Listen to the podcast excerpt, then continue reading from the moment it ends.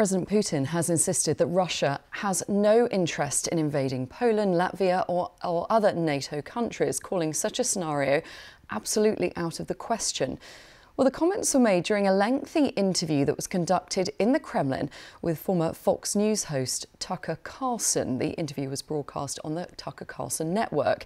Mr. Putin accused NATO member states of trying to intimidate people with what he called an imaginary Russian threat.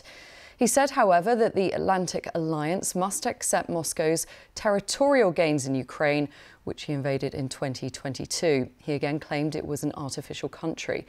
He also said that Russian defeat in Ukraine was impossible. On Evan Gershkovich, uh, the Wall Street Journal reporter detained in Russia, Mr. Putin said an agreement could be reached for his release. Well, here's the moment that Vladimir Putin was asked by Carlson whether he'd invade a NATO country such as Poland. Can you imagine a scenario where you sent Russian troops to Poland?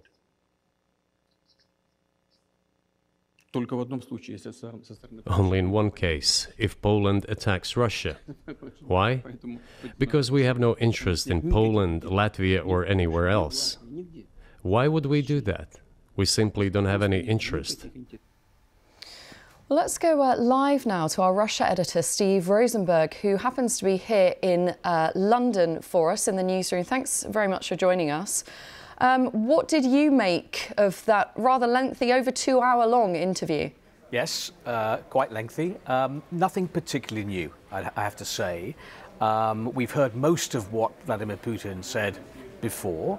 Um, this was a platform for him to put across his views, his narrative about the war in Ukraine, uh, and his, worldview, the, the, the, world according to Vladimir Putin, to an American audience, uh, to the US political establishment, to the West in general, knowing that he wouldn't be challenged very much uh, on his answers. Uh, and the world according to Vladimir Putin is a world in which um, Russia is the victim and the West is the aggressor. NATO, America, um, Ukraine.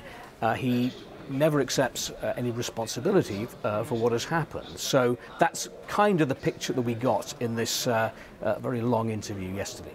Mm, and Steve, it, it, we should point out really that you have um, asked for interviews with Vladimir Putin over the last 18 months.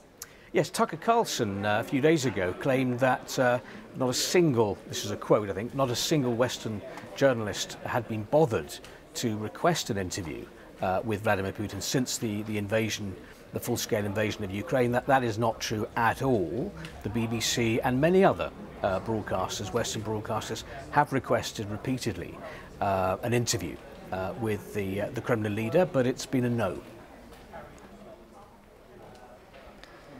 What do you think that Putin's assessment of how that interview went will be? Do you think he'll be happy with, with that two hour long interview?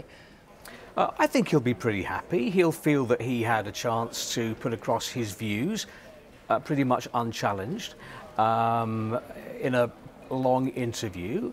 Um, looking at the number of views that the the interview got on social media, in tens of millions, I think, the Kremlin will be, pretty pleased about that. Whether that's going to change dramatically any views in the United States, uh, I simply don't know.